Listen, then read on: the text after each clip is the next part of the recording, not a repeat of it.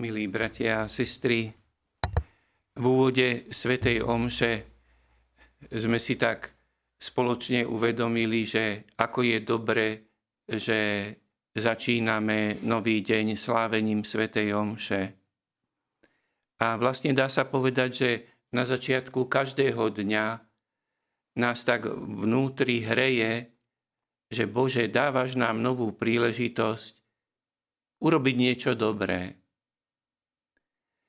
A zároveň je v našom živote prítomné aj to, že nielen, že môžeme urobiť niečo dobré, ale môžeme aj niečo napraviť.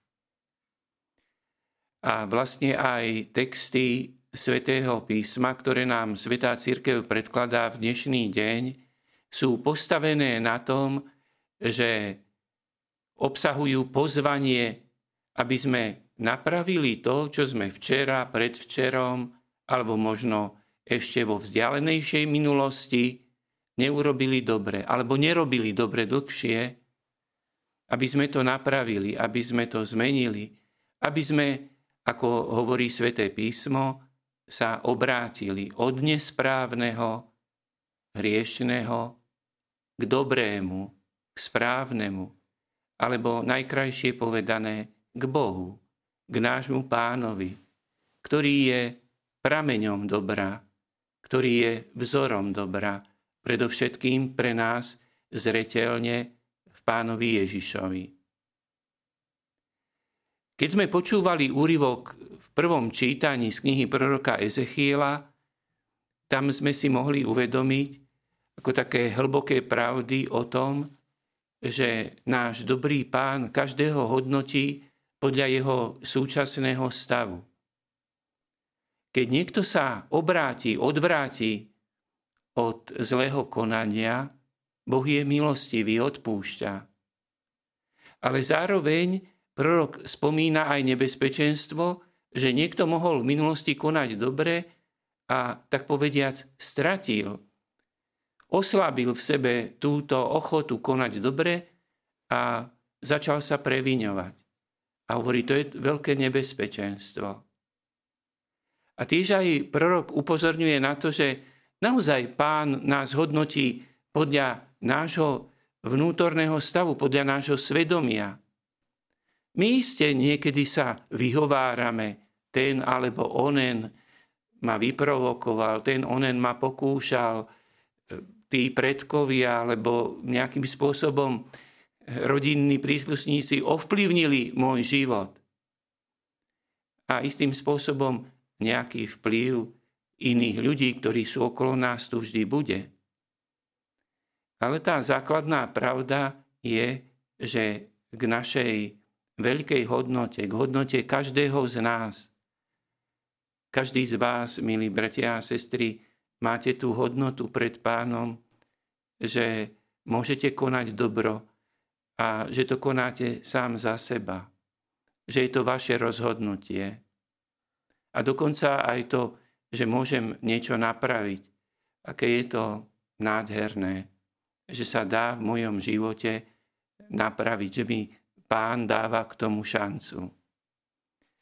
A potom v Evangeliu sme počuli slova pána Ježiša, ako upozorňuje na to, že je správne rozmýšľať nad nápravou vzťahu k Pánu Bohu, ale že predpokladom nápravy vzťahu k Pánu Bohu je náprava vzťahu k bratom a sestrám, ktorí žijú okolo nás. A tu sme, môžeme tak povedať, že vystavení naozaj e, niekedy aj takým náročným situáciám, že keď chceme napraviť nejaký vzťah, e, sme pozvaní k tomu, že aby sme prišli s iniciatívou, aj keď možno dalo by sa povedať, že mal by ten druhý si uvedomiť, že neurobil správne. Ale aké je to podivuhodné, že vo svedomí spoznávame, že k náprave je veľmi vhodné, e, keď niekto príde s iniciatívou dobra, že on to chce, aby sa to zlepšilo. A na jednom mieste aj e, svätý Otec blahej pamäti Benedikt XVI v jednom príhovore spomína, že, že v tomto máme príklad e, v samotnom pánovi, že on prišiel medzi nás, aby sa nám priblížil. Že my sme tí, ktorí sa si často povieme, pán na mňa zabudol, pán sa o mňa nestará, pán e, má iné, tak povediať, akoby ľudsky vyjadrené záujmy, nie mňa. Každý z ľudí, každý z nás vieme, ako máme to pokušenie myslieť si, že Boh na nás zabudol. A predsa je tu vždy znova a znova to, že Boh nás pozýva k tomu, aby sme si uvedomili, že On sa nám približuje, že On robí ten krok, že On prichádza s tou iniciatívou, že On k nám vykročí, aby sa ten vzťah tak povediac, napravil, prehlbil, aby sme si uvedomili jeho blízkosť. Už môžeme teda, e, milí bratia a sestry, naozaj potešiť sa z toho, že máme nový čas, nový deň pred sebou, máme príležitosť konať dobro, ale teda máme príležitosť aj naprávať veci. A to je vlastne aj také poslanie v pôstnom období, porozmýšľať nad tým, čo vieme vo svojom živote, čo vládzeme, čo, k čomu prosíme aj Božiu pomoc, aby sme napravili vo svojom živote. Aby sme uskutočnili to, čo sa nazýva tak krásne, že duchovné obrátenie. Tomu sme všetci pozvaní a kiež by aj dnešné slávenie Svetej Omše mne i vám pomohlo, aby sme dostali Božieho Ducha Svetého, ktorý nás, aby sme sa otvorili pre Božieho Ducha Svetého, ktorý nás bude znova a znova k obráteniu pozývať. Amen.